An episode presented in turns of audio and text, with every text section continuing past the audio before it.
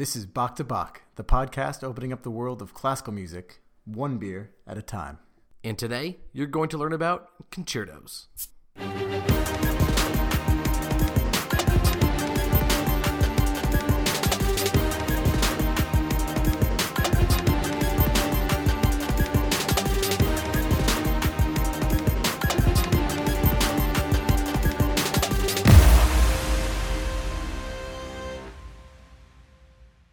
You've probably heard Kevin or I use the word concerto at some point in the many episodes that we've produced to this point, but we haven't really talked about what a concerto is. So today's the day we are going to finally introduce you to really what is one of the more fun pieces of music in the classical world. And a concerto is just it's a concert. It's a chance for a solo performer to really show their stuff.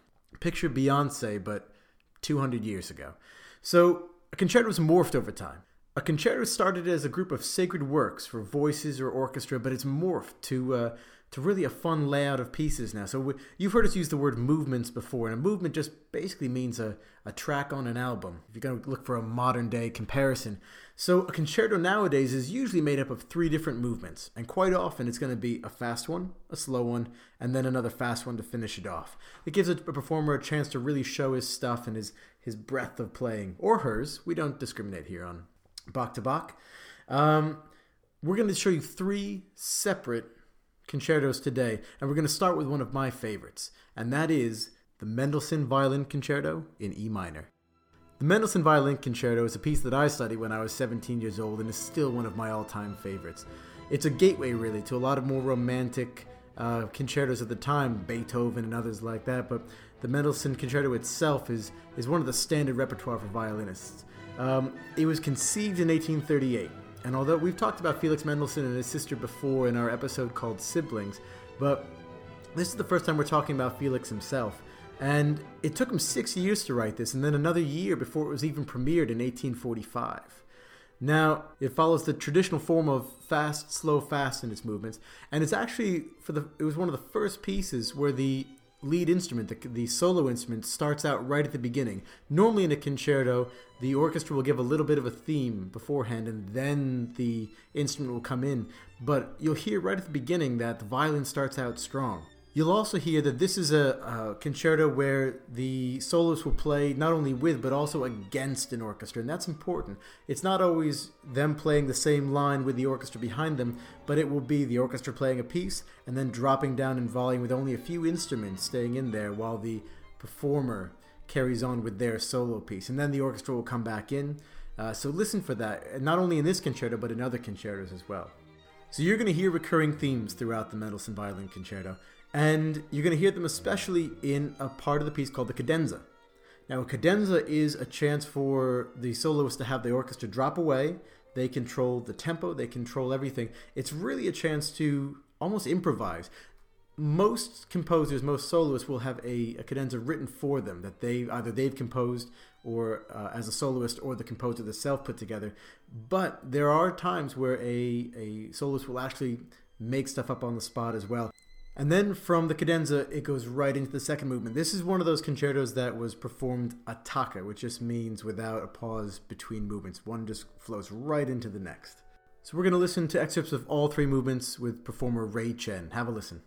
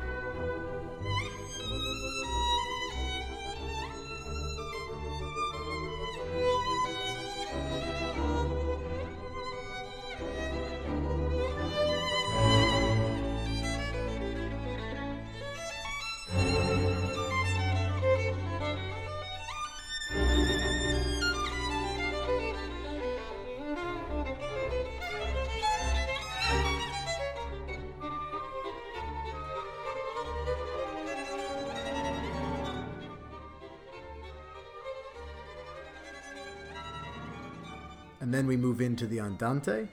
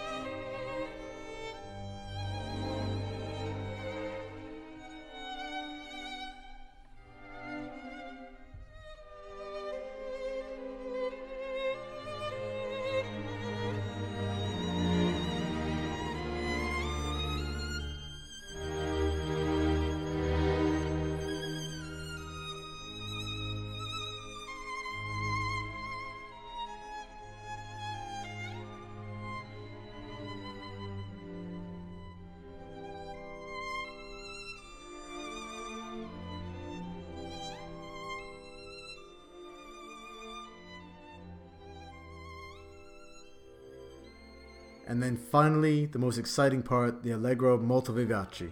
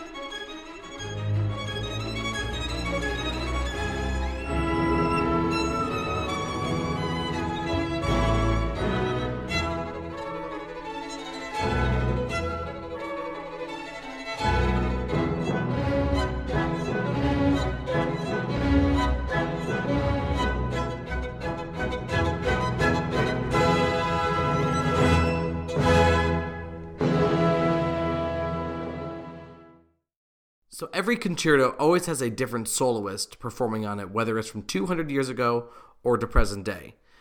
There are soloists all across the world performing these pieces in their own individual way. So the way Ray Chen performed the Mendelssohn is completely different than how another performer from halfway across the world would perform the same piece of music. Going into this next concerto is my favorite cellist of all time and who I've named my cello after. This is Jacqueline Dupré. Jacqueline was one of the 5 great cellists of all time, and she was the only great female cellist of all time. We're going to be listening to Haydn's Cello Concerto No. 1 in C major. Now, just like what Matt said, this is the gateway concerto into learning all the other more advanced concertos and more romantic concertos that come after it. The Haydn Cello Concerto No. 1 in C major was actually composed between 1761 and 1765, but it was presumed lost until 1961. So that means for 200 years, people didn't really know it existed. There were little snippets that Haydn wrote in his personal notebook of him keeping track of different melodies he wrote, and the opening melody line from the cello is something he had at the very front of that notebook. But no one knew that until 200 years later. Now, this piece also has a cadenza just like the Mendelssohn did. It's a little less flashy than the Mendelssohn. The Mendelssohn is much more romantic, bombastic, and also because it was written in a later time period. But because this was written so early on, this is still fairly a very classical piece and not romantic in nature. However, how every cellist plays it, it really varies in its sense of romanticism. The way Jacqueline Dupré plays it, based on her name alone, can kind of tell you how she will definitely approach this piece and perform it. So again, the same structure applies to this as it did in the Mendelssohn. It's going to have a fast movement in the beginning, almost a little bit militaristic, and then there's cadenza at the end of the first movement. The second movement is this beautiful, slow, almost lullaby, and then the third movement kind of just like you little, a firecracker underneath them, and it just flies off and takes off as fast as possible and shows off every bit of skill from the highest register of the cello to the lowest register. Let's listen to excerpts of the Haydn Cello Concerto No. 1 in C major performed by Jacqueline Dupré.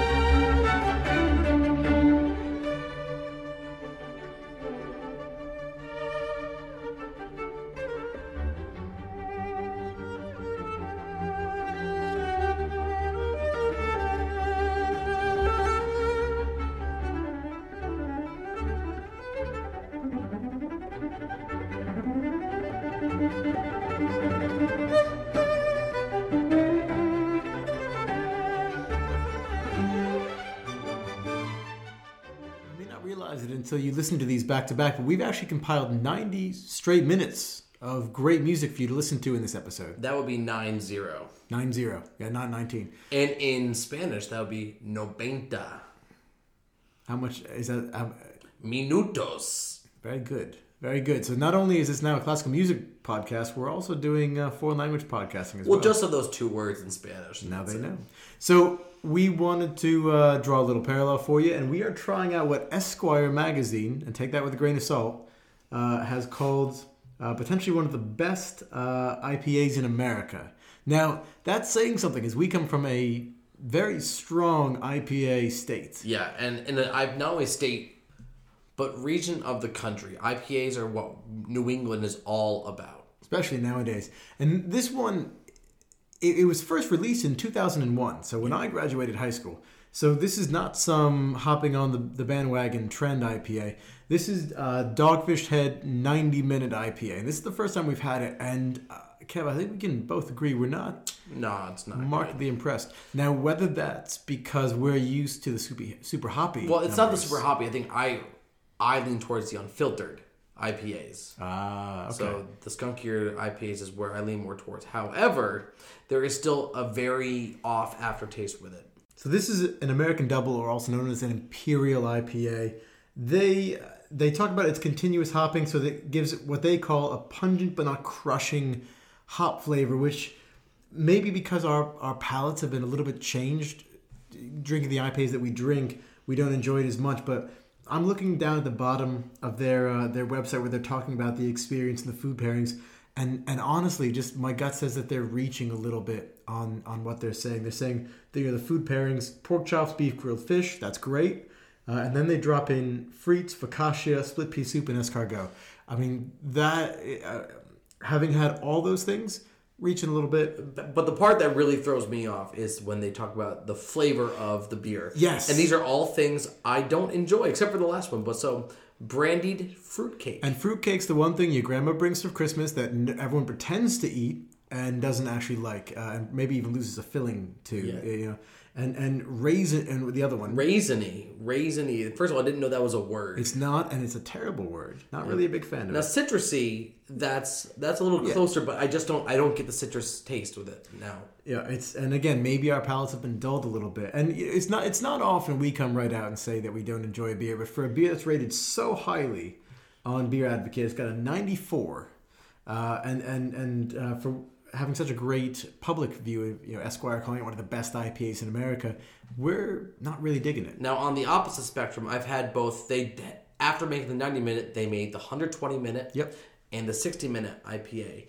And I've had both of those, and I enjoy both of those quite a bit. What was different about those that again, the 60-minute was much more of a pale ale, so it wasn't as it was much more clean, so it wasn't as much of an amber ale. It was just much more clean, pale. And then, again, the 120 was much more in the vein of what kind of beers I didn't have to drink, a little more intense IPAs. Yeah. This was just sat right in the middle and was not something that I would ever go back to. But if you go onto the website dogfish.com and you look at each beer and the pairing and the experience at the bottom, if you are into those food pairings, if you're into those kind of aromas and flavors, then give it a shot. And they've got a lot of choice. What's great thing about Dogfish is that they do produce a wide array of flavors. And again, beer is like wine. So and like a whole bunch of other things.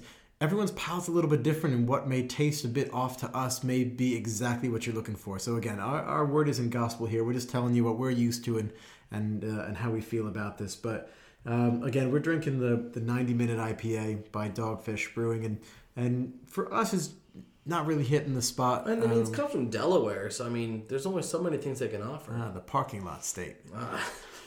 So, sorry, Delaware, if there are... Actually, I don't know if we have ever had a listener from Delaware. So, if you guys know, we get breakdowns of where everyone who listened to our podcast is from. And we've had people as far away as Japan, Kabul, Afghanistan, Russia. We actually have quite a few listeners from Russia across the world, but we have not anyone from Delaware. So, you know what? Screw you, Delaware. However, if you want to support Dogfish Brewing Company, you can check them out at dogfish.com.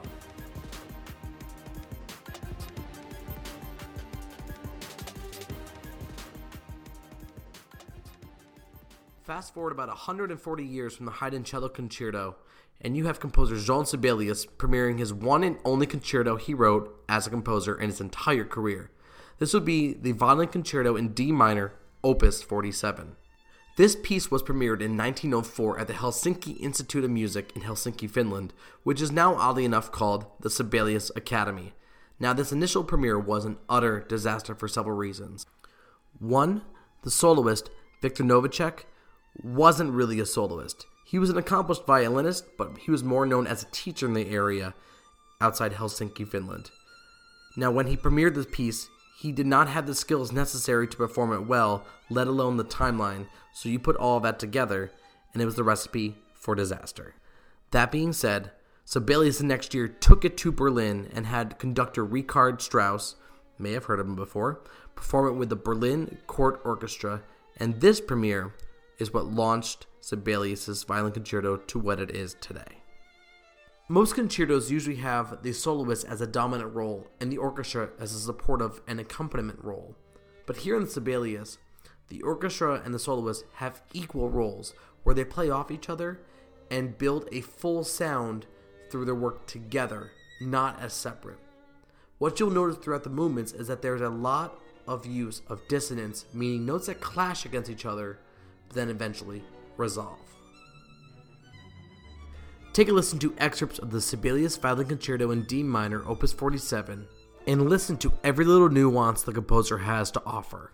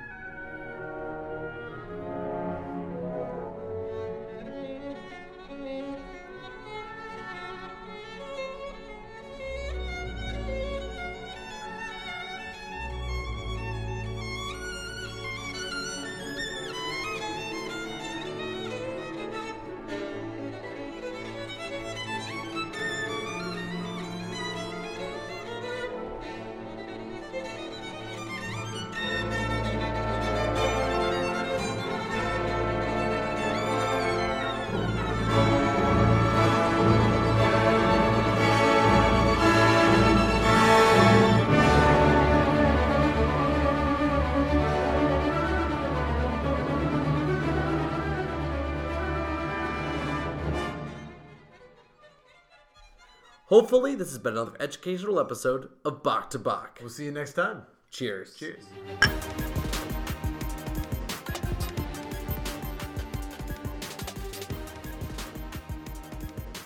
To listen to our full 90-minute concerto playlist, go to our website, bachtobach.com.